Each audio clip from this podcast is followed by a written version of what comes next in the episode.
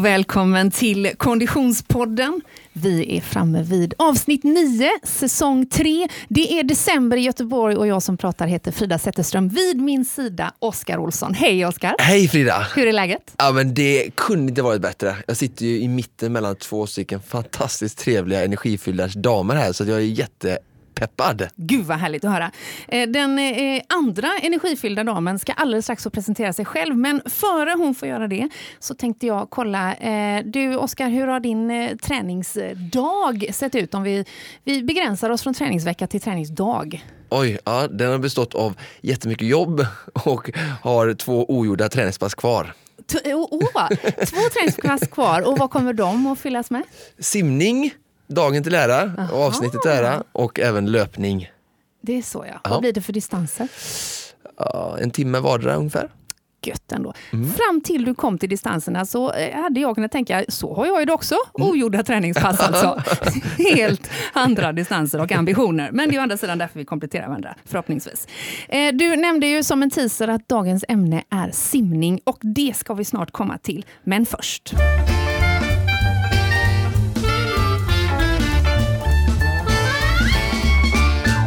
Och vi är så glada att ha Storytel som vår poddpartner under hela den här säsongen. Eh, på storytel.se kan man ju lyssna på över 120 000 eh, ljudböcker och e-titlar. Och det finns ju en funktion i det här med ljudbok, Oskar. Ja, den är sjukt effektiv om man vill lyssna på mycket samtidigt som man gör någonting annat. Så som att träna till exempel. Det gäller mig i alla fall. Och då kommer mitt boktips här idag mm. till någon som man tänker sig att man kanske är ute och löptränar. Och man kanske vill lyssna på en deckare. Mm -hmm. Och man kanske vill springa fortare. Mm -hmm. Och man kanske vill läsa om en eventuell mördare under Stockholm Marathon. Driven by fear. Exakt så. Eh, jag tipsar här om eh, en av mina favoritpersoner, författarinnan Sofie Sarenbrant. Eh, hon är ju deckarförfattare. Jag har haft förmånen att följa henne ända sedan hon debuterade faktiskt. Intervjuat henne många gånger och hon har släppt sex stycken deckare. Och jag ska tipsa om en av de lite äldre, den som heter Andra andningen. För i andra andningen så följer man då eh, kommissarie Emma Sköld som är huvudperson i flera av Sofies böcker. Men det sker då ett mord under Stockholm Marathon. Oj. Och jag tänker att det här är en perfekt kompis under löprundan. För alla er som tränar för maraton. ja, eller för alla som känner att man behöver öka på sitt löpsteg lite. Just det. Så mitt boktips idag är alltså Andra andningen av Sofie Sarenbrant.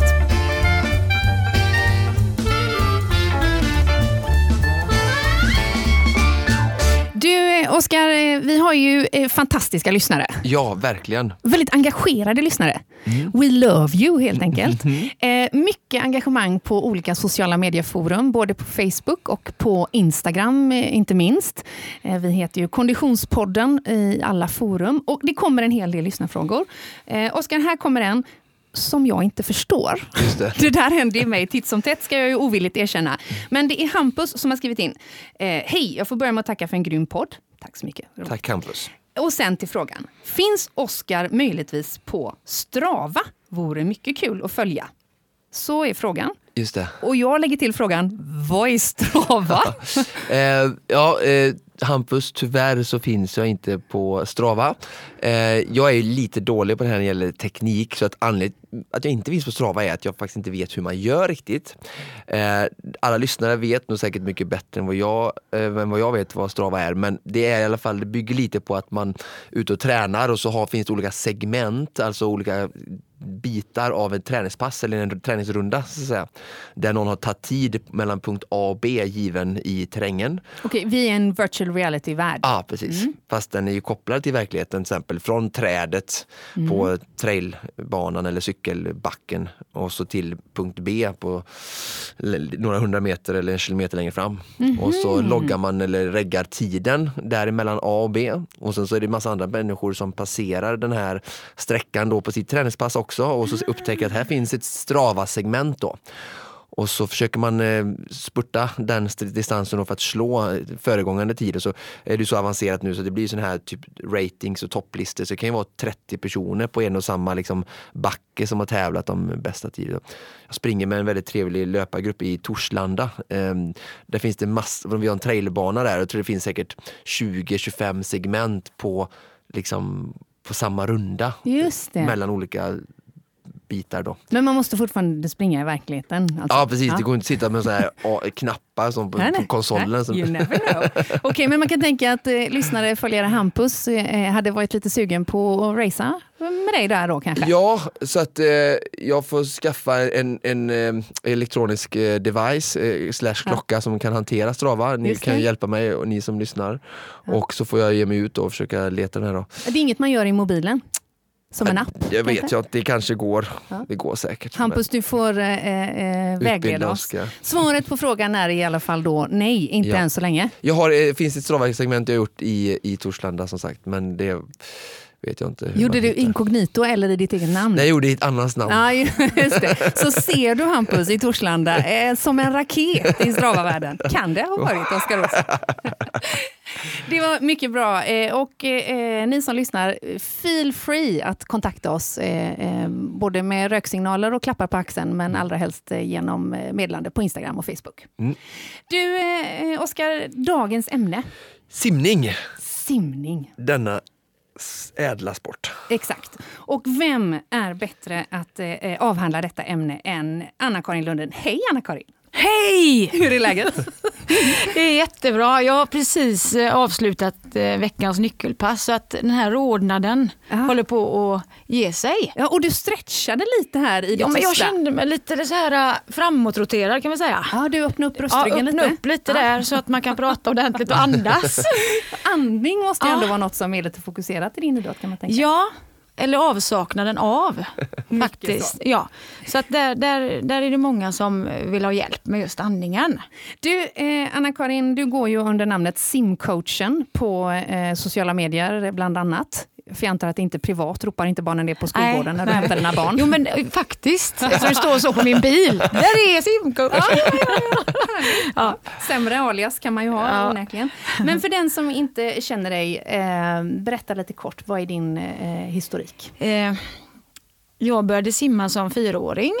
Vi hade segelbåt och mamma och pappa tyckte det var viktigt att kunna simma. Och eh, började med simträning. Jag tror jag simmade tre gånger i veckan när jag var sju år. Och så du vet, rullade på och körde hårt när jag var ung. Var var du någonstans i Sverige då? Då var jag Kungälv. Då var du kung. Ja. Åh, i, i simhallen inte för långt ifrån där jag bor. Nej, Ja, just härligt. det. Ja. Precis. Ehm, så att eh, jag gjorde mina 10 000 timmar där ganska snart. Ja. Eh, var med på OS när jag var 15, landslaget tills jag var 19. Sådär Brä- som händer de flesta. ja, nej. ja, Vi, vi, men vi backar, vi kan lugn och fin, backa och fin. så kan vi göra. Du, du, Ja. du, du, du, brände dina 10 000 timmar säger du. Ja. Du hamnade i landslaget eh, någonstans kring 80, slutet 80-talet. 88 ja. Ja. ja. Eh, och vad hade du för specialiteter då? Vad Brussim var min eh, specialitet. Ja, och favoritdistansen var? 200 får vi väl säga, som jag hade svensk rekord på där då. Just det. Mm. Och du tog ju svensk rekord att säga, och du tog eh, en hel del guldmedaljer. Jag tror att Oskar skvallrade tidigare om Ja. eh, 10 SM-guld. Ja, Eh, och OS ska finnas någonstans någon hemma. gång i slutet av 88 eller Ja. slut, slutet av 80-talet. Ja. Sol. Ja. Mm. Om du själv skulle summera din aktiva karriär, när avslutade du din, din tävlingskarriär? När jag var 19 så I missade jag... förrgår, alltså. Ja, just det. När jag var 19 så missade jag OS i Barcelona. Ja. Och då la jag av liksom bara på dagen Okej. och skrev in mig på Friskis. Så att längtan efter att vara en vanlig Svensson var, fanns där någonstans. Det var lite åt kanske utbränd eh, hållet tror jag faktiskt. Om man tittar lite i backspegeln. Mm. Lite bitterhet och lite alltså färdig. Färdig. Om, vi, om vi återkommer till det ögonblicket lite senare och vi tittar på den aktiva karriären som då ändå är relativt intensiv kan man tänka. Även om du började när du var fyra så är det ju, eh, någonstans från, från 14 eller vad ska man säga upp till 19 Ja, där då. nej, ja, jag, hade- som 14-åring tror jag att jag seglade upp som nummer ett i Sverige faktiskt. Eh, Så att det började ju innan dess. Vad, vad, vad ratear du högst? Jag tror faktiskt jag ratear högst att jag kom tillbaka till simningen efter många, många år. Som 35-åring och nybliven tvåårsmamma. Och tog två VM-guld. Oj! Det tror jag faktiskt att det var. För det var på, liksom på mina egna premisser. Jag kunde läsa in mig själv vad jag behövde. Effektiviteten, glädjen var tillbaka. Lite revanschlust också. Och eh, liksom... Men, men nu hoppar vi karriären Ja, då. För då, då, då sa du när du var 19, Mm. missade eh, VM i Barcelona. Jajamän. Eller oh, OS. förlåt, OS i Barcelona. Eh, och du på dagen sa Mm. tack, Tack men nej hej. tack. Mm. Va, va, va, vad hände i dig då? Eh, jag hade tagit ledigt från gymnasiet kom jag ihåg och, och körde liksom på heltid mer eller mindre två pass om dagen. Eh, att två och en halv timme kanske. Och, eh, blev sjuk och, och sådär. Fick inte riktigt den stöttningen Nej. utan att säga för mycket eh, av min omgivning Nej. som jag skulle behövt där och då. Att det är okej att missa någonting Ja. men att jag hade liksom behövt ha någon med stadig hand och säga det här är en tävling av alla. Mm. Vi satsar på dig fortsättningsvis. Gå hem och, och deppa ihop men du är liksom tillbaka. Mm. Men det fanns ingen där då så då kände jag bara nej, fuck it. Mm. För den som inte kan sitt eh, OS-kartotek utan till vilket årtionde, eller vilket år är vi på nu? 92. 92. Mm. Eh, Jag dristar mig till att tänka att 92 var den mentala coachningen inte lika utbredd som den är eh, 2019 som vi går in i nu. Mm. Eh, vad tror du att det hade betytt? Allt tror jag. Jag tror inte jag har lagt ner. Jag tror att jag hade fått liksom hjälp att hitta eh, eh, nya vägar och, och, och inte känt mig så jäkla ensam. Pratade man om mental träning överhuvudtaget då? Min mamma är en av eh, Uneståls första studenter i. Örebro. Okej. Så att det, ja, det har jag liksom med mig Mm. från, från där då. Så att det var väl mest min mamma. eh, Kan som- också som vara svårt i och för sig i dynamiken, tänker jag, att man har en annan relation i botten då. Ja, fast då var jag en sån där duktig flicka som lyssnade på allt. Så att eh, Okej. Det kom sen. Okej. Men du är 19 år gammal, eh, du eh, säger tack och hej och skriver in dig på Friskis och Svettis. Mm. Hur såg din träningsvardag ut då? Eh, kanske tre gånger i veckan. Och det var så skönt för då kunde jag bli sjuk. Utan att få dåligt samvete eller ja, få den här liksom inre stressen och nästan ångesten som man kan få när man tränar för något stort eller sådär. Så det, var, det var bara nice. Jätteskönt. Vad fick dig att hitta tillbaka till vattnet? Eh, ska vi se här, 2010 är vi på då, får vi hoppa. Och då skulle det vara Masters-VM i Göteborg här. Masters cirkus i, cirkusen i simning är väldigt stor. 12 000 tror jag att det drog liksom från över hela världen. Och då kände jag bara, nej men det är på hemmaplan. Ja. Tänk om man skulle, tänk om man skulle liksom dyka i det där igen och bara se vad det leder, bara som en kul grej denna gången. Mm. Inte för att jag måste utan för att jag vill denna gången. Då. Så att, eh, och lite otränad och du vet två små barn och vad kul. Och sen göra det på mitt sätt. Så jag sa så här till mig själv, jag tränar tre gånger i veckan och så ser, det, liksom, ser man vad det räcker då. Ja. Är du kvar i Kungälv vid den här tiden? Nu Eller är jag i? Torslanda. Nu är du Torslanda. Ja, nu är jag i Torslanda. Mm. Så att eh, på åtta månader där så, så tränar jag mig upp till, inte där jag var som 19-åring, men inte så himla långt ifrån. När, när, kan du liksom komma ihåg när du kände att shit, det här kommer gå vägen eller den här kroppen svarar fortfarande? Eller kan du komma ihåg när det... Eh, Jag hade, ju liksom, jag hade ju liksom inget mål med att jag skulle bara se hur långt det går. Jag kan ju inte bestämma de vad de andra Nej. gör. Eller, jag Nej, men kan i inte din se- egen känsla liksom. Eh, nej, jag bara kände att utvecklingen var ju liksom uppåt hela tiden och det gjorde ju att jag tyckte detta var jätteroligt så att jag kände ju aldrig att det planade ut eller så utan det var bara uppåt och framåt. Och jag är ju en sån personlighet som, jag gillar ju framgång Ja. och som det föder liksom andra framgångar. Ja, det är lite grann ett tema i den här podden. Det är så ja. ja men lite prestation Ja. har man ju aldrig dött av. Nej. Förutom när det blir för hårt och för Mm. mycket. Men just där så kändes det bara jätteroligt och jag kände att jag blir starkare och starkare för varje vecka. Det som fascinerar mig när jag, när jag lyssnar på din historia, det är uh, ungefär tusen olika saker. Men, men en av aspekterna är ju att, att göra den här resan, när jag tittar på dig Oskar, är ju eh, inom just idrotten simning helt avhängt den egna prestationen. Till skillnad från många andra mm. idrotter där det går framåt så mycket med tekniska aspekter. Eh, om man tittar om man hade gjort samma resa med, med skidåkning eller med cykling eller sporter som trots allt bygger på kondition men där den tekniska utvecklingen gör att man om man hoppar på någonting eh, 8-10 år senare så har, liksom, har det gått fort. I simningen är det trots allt du ska fortfarande i vattnet mm. och simma. Mm. Det är liksom, ja. det är du. Ja, det är jag. Och när jag simmade så visste jag ju ingenting egentligen vad jag gjorde eller jag bara simmade på någon slags talang och mycket träning. Ja. Här så kunde jag ju sätta mig in via eh, hela nätet. Vad har hänt i, på, på bröstsimsfronten? Vad gör man nu med kicken? Hur ska man starta? Nya startpallar? Så att det var ju bara att sätta sig in i det. Fast med glädje. Och jag fick liksom reda på ett hur mer. Och ett hur, får du ett hur så tror jag att det driver motivationen framåt. Liksom. Att bara göra eh, för att. Mm. Det tror jag tar död på mycket ungdomsidrott. Att inte veta varför. Utan nu fick jag liksom ett vuxet perspektiv och eh, liksom en utveckling på det sättet. Anna-Karin, du började ju sedan att coacha andra. Eh, Oskar, du är en av Anna-Karins adepter. Eh, hur mycket hur är det i när Anna-Karin instruerar?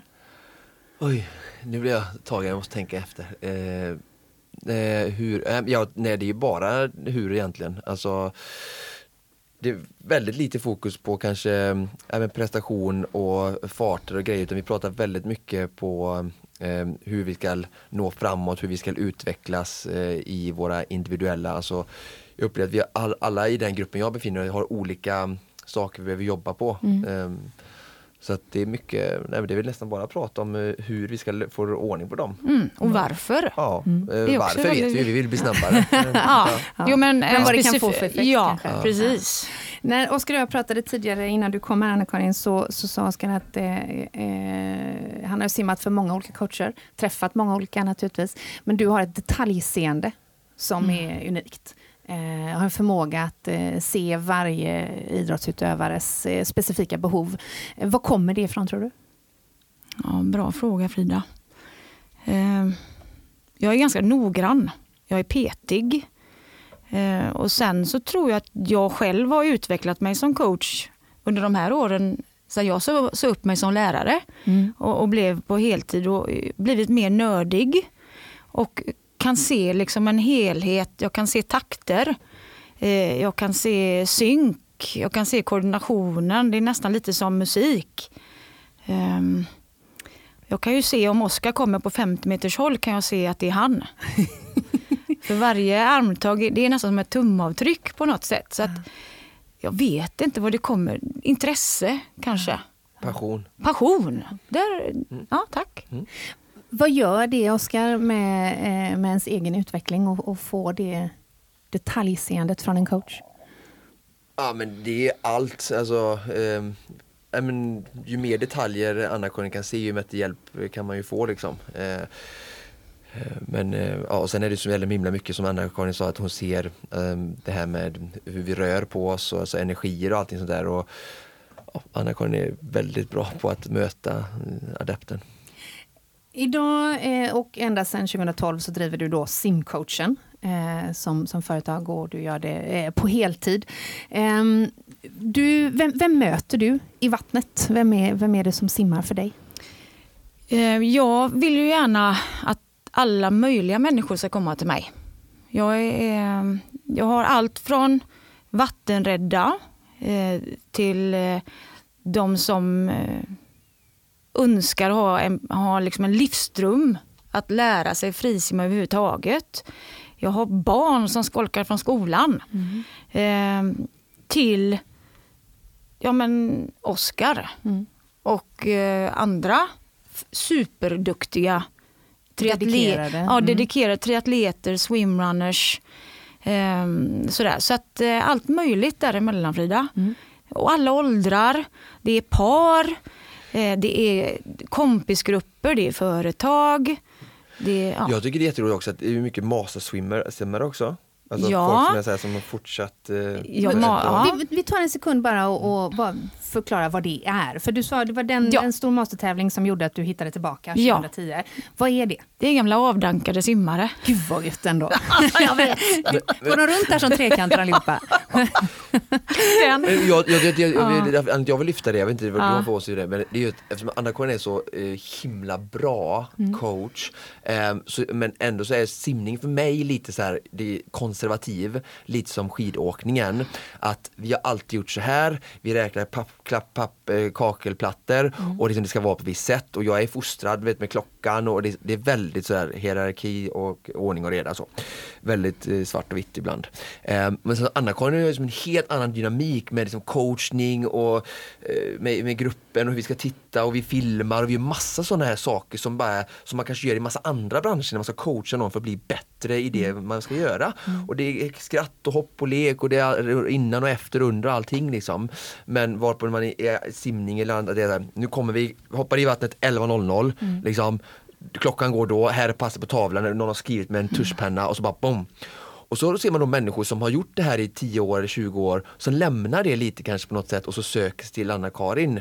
Det tycker jag också är en ganska så här, en vinst eller en rolig Ja, grej. det är lite liksom. stort Ja, så. faktiskt. För att, eh, att de bryter sig loss från lite det här då. Sen kan de ju såklart ska de ju vara med sina simklubbar också. Men alltså Mm. att man ja, utvecklingen lite där i simningen och eh, det här kanske, nu ska inte jag gå iväg här nu men, men jag menar där kanske man skulle få in sådana här bitar i ungdomssimningen också. Alltså ett annat sätt på att coacha i klubbar också. För jag tror att många simklubbar har kvar det gamla coachingsättet. Det är så här, flest meter vinner, upp, skriv pass på tavlan, nu kör vi, bang, bang, bang, bang, bang. Istället för kanske ta sig tid och se individen, prata med dem, filma lite, ja, lite individuella samtal. Jag vet inte helt hur det fungerar men, men ja. kanske- Nej, men du ser ju en jag del på- på kanten. Ja, Ja. ja, ja. Vad är din känsla, Anna-Karin, om om det som Oskar pratar om? Vad, hur möter din gamla värld eh, dig och ditt, eh, din attityd idag? Ja, det, jag tror att det kanske kan utmana vissa föreställningar hur det ska gå till eller sådär. Det är ju rätt kontroversiell fråga där. Ja, det är det ja. Ja, det Du är det. vet, Om man inte är inne i det själv så är man inte det riktigt med på när nej, man skjut på fel. bara. Nej, men jag kan ju säga så här, om jag har en swim, någon som håller på med swimrun eller Ja. någon som håller på med triathlon så är de mycket mer öppna Mm. eh, mot eh, liksom vad jag har att erbjuda än gamla simmare. Just det. Ja. Men är det För inte det- mycket gamla simmare som går över till att göra swimrun? Skulle jag tro. Jo, men de har sin simning, de kan sin simning. ja. Situationstecken. Mm. Ja, ja, just det. De kan simma. Ja, just Så det. att eh, då finns det ingen anledning till att liksom söka till att bli liksom bättre. Eller så gör man alltid det man har gjort för det är ju tryggt. Mm, mm. Medan swimrunners och triatleter de är ju, alltså öronen är ju så stora Ja. bara för att tjäna någon liten sekund någonstans. De är mycket mer öppnare mot för coachning. Mm. Så skulle jag kunna säga. Mm. Men jag ser ju också det som Oscar ser utan Mm. att kritisera någon. Så, så eh, visst finns det mycket roligt vi kan göra. Jag, jag, jag har ju ett högtalarsystem Ja. där jag kan prata med dig Frida när du ligger Ja. och simmar. Men då gäller det att ha något att säga också. Just det. Ja, Mm. men det, det förstår jag inte varför inte fler klubbar använder sig av. Istället för att, att kanske inte säga något eller eh, stå och veva eller sådär. Eh, Jag är också mm. ett levande exempel, Anna-Karin får väl säga det själv om vad hon tycker men jag kan ju bara prata för mig själv att jag tycker att jag har gjort en helt eh, eh, exceptionellt eh, stor utveckling i min simning efter att jag träffade Anna-Karin och innan det så provade jag ju, jag blev inslängd i den traditionella citationstecken simningen då, hur man simmar och så gjorde jag det. Det klart jag blev bättre men det var som jag var- upplevde att jag stagnerade efter några år och det hände inte så mycket. Och det är nu sista senaste tre åren som jag har fått en, en skjuts till då. Just det. Om man kollar på tider och vad det jag gör i simning. Det är det personliga tilltalet som är A och O. Just det. Ja. I all coachning. Att- När Ja, i all säger det coachning. verkar det ju väldigt självklart, tänker jag. Ja, Ja, men varför eller gör hur? det? Nej. Eh, om, om vi, jag misstänker att vi har både en och tre poddlyssnare som eh, tränar konditionsidrott, kanske löpning, kanske skidåkning, kanske cykling. Eh, men som vill ge sig på en klassiker till exempel, där simningen är en del av det. Och för många så tror jag att man kanske tänker, ja, men i Vansbrosimmet, eh, jag löser det. jag löser det på ett gammalt Mm. hederligt sätt. Vad har de att hämta genom att eh, lära sig ordentligt? Anna-Karin? Du kan ju, du kan, I Sverige så lär vi oss att bröstsimma Ja. eh, i skolan eller i simskolan och sådär. Så att man kan alltid bröstsimma. Det är ju det du säger. Du klarar liksom igenom ett vanspråsim. Men det går ju snabbare att frisimma. Och det är roligt att frisimma. Det är roligt att simma När du säger snabbt. frisimma, det är det jag Crawl. kallar crawl. Det är Ja, okej, ja. Ja. Varför säger man frisim? Ingen aning. Freestyle. Man Eh, skulle ja. kunna efterlikna det med typ cykla med stödhjul. Det går ju. Ja. Det är ganska Ja. tråkigt, långsamt och sterilt men får man bort Ser också stödhjulen. lite töntigt ja, ut. Precis. Ja. Eh, man överlever ju. Men, men cykla, ta bort stödhjulen och det är en helt annan frihetskänsla. och Det är mer fart, fläkt. Alltså, så crawl är ju roligare än bröstsimma. Mm. Men så hör man ju då de som, ja okej jag, jag ger det en chans och så, eh, så har man kanske rätt bra kondition. Man har lyssnat på de tre säsongerna av Konditionspodden, man är taggad, man har kanske gjort ett eh, Göteborgsvarv i sina Ja. dagar, man har gjort något Vasalopp och så kommer man i bassängen och kan ingenting när det Nej. gäller crawl. Man kommer 10 meter. Om, då, du kan Mm. Och sen liksom, tror man att man ska dö. ja, Är så, det här egen erfarenhet? Ja det är det. så går man hem och så hänger man upp baddräkten Och och bara, nej, man, nej. inte idag heller. Hur långt har man då kvar? Ja, det, det, det varierar ju naturligtvis. Men sim, jag kan ju säga så här, simning är svårt. Mm. Det, är, det är svårare än att, säger jag nu, springa och cykla. Ja, ja, ja. Mm. Mycket svårare. Så Men för att inte skrämma bort våra Ja, vi ska inte skrämma bort. Eh, men jag har, ju, jag har ju folk som lär sig frisimma på liksom 55 minuter. Mm. Eh, jag har folk som lär sig frisimma efter åtta veckor. Mm. Men det är ju lite grann vad du lägger in också. Ja. Men om du bara lägger in fel grejer. Vad skulle fel grejer kunna Fel vara? grejer är att liksom bara veva med armarna och sparka med benen. Just det. Där är du ju körd efter Ja. 10 meter. Det spelar ingen roll om du springer ett maraton. Så gör du av med så mycket energi så att det fixar du inte. Så att det där handlar ju om balans och avslappning först. Mm. Som, som vi eh, försöker rätta till. Men då är det bra att få lite stöttning eller googla eller youtuba eller någonting som inte bara går och kör, liksom går bananas. För det blir inget kul. Det håller inte. Vad är det vanligaste felet folk gör? Ingen balans framför kroppen. Ingen, ingen balans framför kroppen? Nej. Nej, Vi ska ju ta oss Okej. fram, Ja. Frida, där. Ja. Då behöver vi ha någonting som är framför kroppen hela tiden. Ja. Så alltid en arm framför kroppen till exempel. Där har jag en grej. En annan grej är att när vi ska andas, att vi lyfter ofta huvudet. Ja, det är den här luften jag tänker. den här luften. Där ska, vi Ge mig vrida, luft! där ska vi vrida på huvudet istället för att lyfta det. Annars så sjunker rumpan. Sjunker rumpan Frida så börjar dina ben gå. Känner du igen dig? Ja, ja, ja, ja, ja. Och så där har du stannat. ja just det. Så att Inte det- lyfta huvudet och Nej. tänka balans framför kroppen. Ja, Att alltid ha en arm framför kroppen. Ja. Eh, och, och, och vara försiktig med benen för där är liksom de stora muskelgrupperna. Men eh, jag har ju många som säger, men jag använder inte benen. Jo, det gör ni. Ja, just det. För att sammanfatta detta skulle jag säga att eh, flytläge och andning är de två absolut viktigaste sakerna att hantera. För att har du flytläge så slipper du hamna i en paniksituation där du bara gräver djupare ner i vattnet med benen som Anna-Karin säger. Och andningen så skapar du själv lugn och syresättning till musklerna som gör att du kan fortsätta arbeta framåt. Har du inte de här två, vilket är de två vanligaste, så sjunker du, får panik och så börjar du bröstsimma och titta efter närmsta badlina eller vad heter det? Det är ju, det är ju liksom vadet, alltså vad. Sen hur. Ja, det är ju tusen det, olika. det, det finns ju jättemånga olika teorier kring det och hur man ska lösa. Jag ser ju mycket grejer på Vallala. Mm. Ehm, ja, där händer det grejer. Ja. Våra Eh, hoods. Ja, våra hoods ja. Nej, men så att det, det är väl bra, man, tips kan ju vara att kika in lite grann på Youtube eller sådär. Och, och Eller in på Vallala. Eller in på Vallala. Titta hur vi gör. Titta hur vi gör. Hur mycket simmar du själv idag? Jag simmar faktiskt en del. Jag, jag, jag coachar ju en grupp som vi kallar, vi kallar för Fastlane. Mm. Där vi har samlat ihop de grymmaste atleterna i swimrun och triathlon i Göteborg. Och där vill ju jag gärna vara med och Just det. ja, jag vill ju inte vara sämst i den gruppen. Nej. Hon är överlägsen alla oss alla. Så Nej, inte alla. Där. Nej. Men jag simmar tre till fyra gånger i veckan. Mm. Eh, För jag har hittat ett nytt eh, intresse och det är öppet vattensimning. Just det. Från att ha varit liksom livrädd för bara fyra, fem år sedan.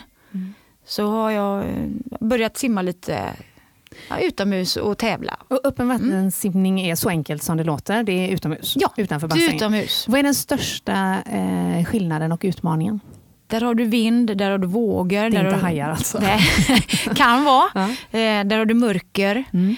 Eh, där har du andra simmare väldigt nära dig. Siktning. Eh, siktning så att du simmar rätt. Just det. Eh, så att eh, det är egentligen en helt annan sport skulle jag vilja säga. Mm. Eh, Men det är ju många av de här swimrunners och, och triatleter som du, äh, kanske inte triatleter, men swimrunners som du möter som kommer ju att simma. Ja, Eh, all- ut- med- alltså, ja, det är de flesta göra. gör det. Men det är ändå så man övar i, i bassäng naturligtvis. I, i, Ja, vi har inte så mycket val här i, i norr. nej, på något bor sätt. vi här ja, varför egentligen? bor vi här? Det är fantastiskt. Det, Ja, ja, ja, ja, ja, ja, ja, det är jätteroligt. Ja. Nej, men så, nej men vi lär oss rätt inne och så går vi ut sen. Det, det är så vi får jobba liksom. Mm. Eh, Men att kunna möta alla de här grejerna på, på sommaren, det tränar vi även inomhus. Mm. Det finns mycket tips och tricks som vi kan använda oss av där ute. Om vi lite kort ska eh, ge våra lyssnare råd på vägen eh, för att lägga upp sin simträning. Nu är ju Vansbrosimmet eh, en, en bra bit ahead, men man eh, ska väl ändå eh, börja tänka simning antar jag. Vad säger du Oskar? Ja, jag har- ju flera råd och nycklar som har hjälpt mig med min simning. Jag vet inte om vi kanske Anna-Karin kan få inleda och så kan jag fylla ut lite vad jag, hur, ur en simadepts eh, syn, vad jag, vad jag upplever har varit nycklarna för mig. Hur lägger man upp det då? Ja, jag tänkte, ska inte Anna-Karin få säga några tips eller ska jag rätta tipsen här nu? Tänker Anna-Karin får, ska jag säga? Eh, ja, för först skaffar man coach. Ja, det är det första. Det ser bra. Sen är man klar. Så är jag klar. Så är det färdigt. Eh, nej men eh, det, jag tycker, jag kommer alltid tillbaka till det, jag jobbar ju med, med coachning såklart så det är klart att jag alltid tycker att man ska ta hjälp av någon precis som en hantverkare hemma. Så att, men sen så finns det olika sätt att ta hjälp. Så om man träffar någon en gång eller om man är med i en grupp eller på något sätt men åtminstone sätt dig i ett forum. Håll inte på själv, alltså jag ser folk komma till Valhalla och man ser direkt bara här är en person som säger jag ska kråla och hen, hon eller han är helt ensamma, har ingen plan när de kommer dit, ingenting så. Okej, nu ska jag räkna upp några nycklar här då. Eh, det var den ena. Eh, nästa är ju att eh, göra en plan. Det vi pratat om förut i podden med träningsplanering. Och när jag säger plan så menar jag titta på hur mycket ska jag simma, vad har jag för eh, eh, förutsättningar och, och för verktyg. Har jag några jag kan simma med, ska jag simma själv. Eh, och sen då utefter det forma någon typ av, av simma två gånger i veckan, sätta fasta tider. Det är alltid bra med fasta tider när det kommer till saker som är lokalberoende brukar jag säga. Har du en trader hemma, löpning och sånt där så kräver det inte samma planering. Men när det gäller styrketräning och simning och kanske längdskidåkning som eftersom man inte har hur mycket snö utanför trädgården jämt eh, så krävs det liksom noggrann planering. Tisdag och torsdag eller tisdag och lördag så simmar jag. Och så gör man upp det hemma med familj och allt sånt där så det är klart så det är liksom så och trafik och parkering och allt sånt. Sen så har man gjort det och sen så kan man då planera specifika träningspass. Ehm, alltså varje pass ska ha en plan. Jag tror många tänker så här, "Ja, men jag simmar på lunchen och så har de inte planerat någonting. De kommer till simhallen, de har 33 minuter på sig och sen 12 minuter dusch och så 9 minuter till lunch och sen är det färdigt. Så. Det är dåligt och man blir aldrig bättre. Det är väldigt bra för hälsan och man bränner lite kalorier och man får livsglädje och endorfiner. Men man blir inte bättre på att simma. Eh, simning är liksom, eftersom det är svårt så kräver det mycket tid. Så det är lika bra att bara inse det från början. Liksom, du behöver mycket tid. Du behöver minst 62 minuter effektiv tid i poolen. Sen får du räkna till dusch och allt det andra. Var kom 62 minuter ifrån? Jag vill bara göra ett statement att mer än en timme. För säger jag så här, "Ah, ni ska lägga två gånger en timme. Ja. Då vet jag att folk säger så här, jag simmar mellan 11 och 12. Ja. För då räknar de in hur, starta appen, ja, gå in, träffa någon in i simma, stå och köta i, i det här omklädningsrummet, gör de ju Tvåla jämt. in sig för att Ja, de kissar, de går och bastar. Gud jätte- så folk håller på. Alltså, jag, jag måste bara säga, min rutin, jag som simmar mycket ofta, jag lägger kanske, alltså om jag har möte klockan 12, Ja. då går jag upp poolen 11.51. jag är inte säker på att du vill avslöja detta Oskar. Nej, jo, jo. Och det är liksom bara rätt igenom. Men Ja. jag känner ju till andra människors verklighet och Ja. därför menar jag så här, säger jag 62 för att ni behöver effektiv tid, alltså mer än en timma, inte 43 som alla har. Nej. Okej, ja. Så, strukturerade träningspass som är planerade med tid så ni har tid. Mm. Det har varit nyckeln för mig. Eh, och eh, sen då, de, har mycket tid så hinner man simma mer metrar och så ha strukturerade eh, pass varje gång man kommer till poolkanten. Då. Ehm. Vad säger Anna-Karin? Jag tänker den här Vansbrosimmaren då. Mm. Hur, långt, hur långt har vi kommit eh, så? Nej, men jag tänkte lite grann att den här eh, simmaren eh, har ju inte en coach. För Nej. har den en coach då har man nog kanske en relation till simningen Mm. på ett eller annat sätt. Utan jag tänker att det finns nog rätt så många lyssnare som eh, där konditionsidrotten eh, mest består ovan, på, ovan vatten Mm. helt enkelt. Eh, och eh, Vansbrosimningen dristar jag mig till att tro är något som följer med en klassiker. Mm. Eh, och, och, och kanske är eh, obeprovad mark för de Mm. flesta. Men man simmar ändå frisim. Man har kommit så långt. Det tror jag att många av våra Ja. lyssnare vill göra i alla fall. Vill ja. Mm. Vi kan utgå från det. Mm. Då skulle jag nog säga två eller tre pass per vecka, Mm. tror jag. Eh, inte korta intervaller. Nej.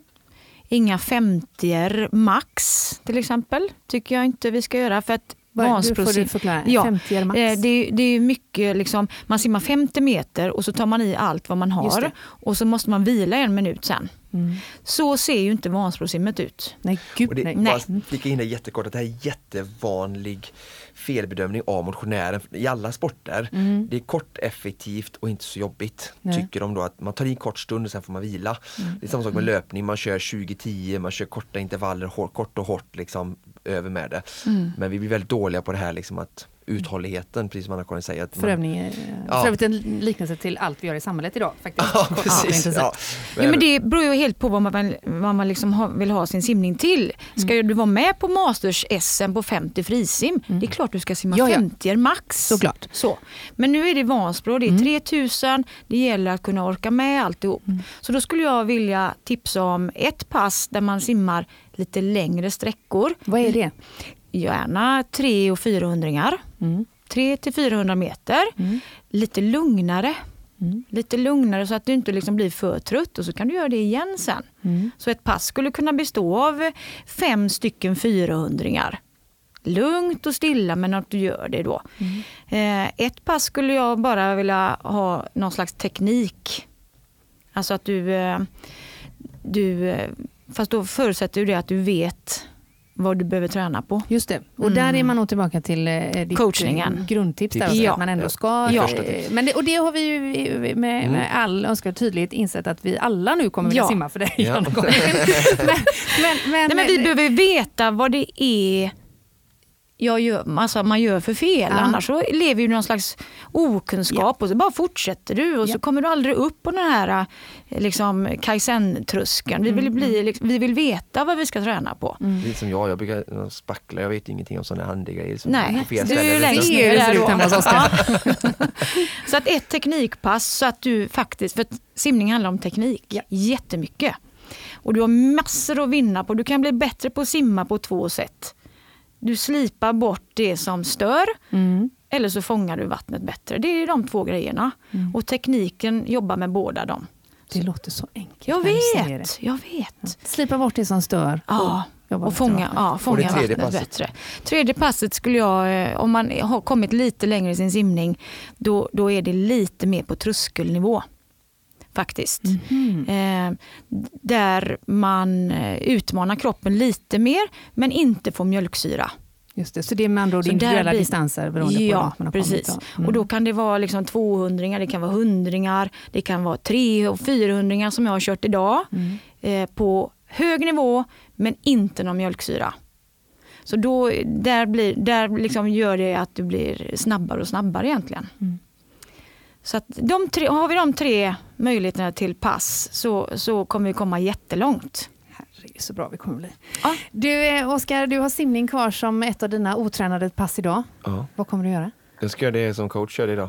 Ah, nyckelpass. Ja. Nå, Ja. det var ett tröskelpass. 4 gånger 100 200, 4 gånger 100 300, 400, 400 som huvudserie. Alltså det är så många siffror så jag hänger inte med. Men Nej. lycka till säger jag. Tack så jättemycket. Det var tufft. Anna-Karin, eh, vad har du framför dig i eh, simväg nu framöver? Ehm, Jag simmar för att jag mår väldigt bra av det. Och jag känner att ehm, ehm, jag kopplar av med simningen och eh, jag vill känna mig liksom stark och utveckla mig hela tiden. Alltså i min yrkesroll, jag vill lära mig nya saker hela tiden. Jag vill veta vad som som Os vad Oskar ska möta på nästa pass. Jag simmar ju alltid mina pass eh, som jag för vidare för att känna känslan. Eh, sen så får man se vad det leder lite grann. Jag vann Masters-SM i öppet vatten i somras. Det går, tack. Eh, det, nej, det går Masters, nej, jo, Masters-VM i faktiskt Sydkorea i augusti. Cirkeln är sluten. Nej, men Kanske. det OS var ju 88. där du Kanske. var. Inte bestämt. Inte bestämt. Nej. Men nu säger jag är det. det sagt Nu i sa jag det. Konditionspodden? Är det. det sagt i Men Konditionspodden? Ja, med men glädje den här gången och Ja. med, du håller i spakarna själv. Ja, jag håller i spakarna själv och eh, då simmar man 5 eller 10 K. Öppet vatten i någon kinesisk Det är tusen meter, alltså 5000 meter. Till och med det var jag med. Ja. Det det. Eh, Anna Så kanske det då. Det låter som ett väldigt bra målsättning, en väldigt bra målsättning. Mm. Frida, när ska Tack. du lära dig crawla? Ja, Ja, det just det Frida. Där tog programtiden slut! Anna-Karin, det var en ära att ha dig här. Tack, Eh, snälla. All lycka framöver. Tack. Vi följer din, din resa Ja, såklart. Och följer tack, man Frida. eh, oss, eh, Konditionspodden och kanske framförallt Oskar O23 på Instagram så får man ju sin beskärda del av eh, Anna-Karin faktiskt. Verkligen. Mycket härligt. Eh, du eh, Oskar, eh, vi går på julledighet nu. Ja, just det. Ja. Det är jättekonstigt. Det är snart Lucia. Ja.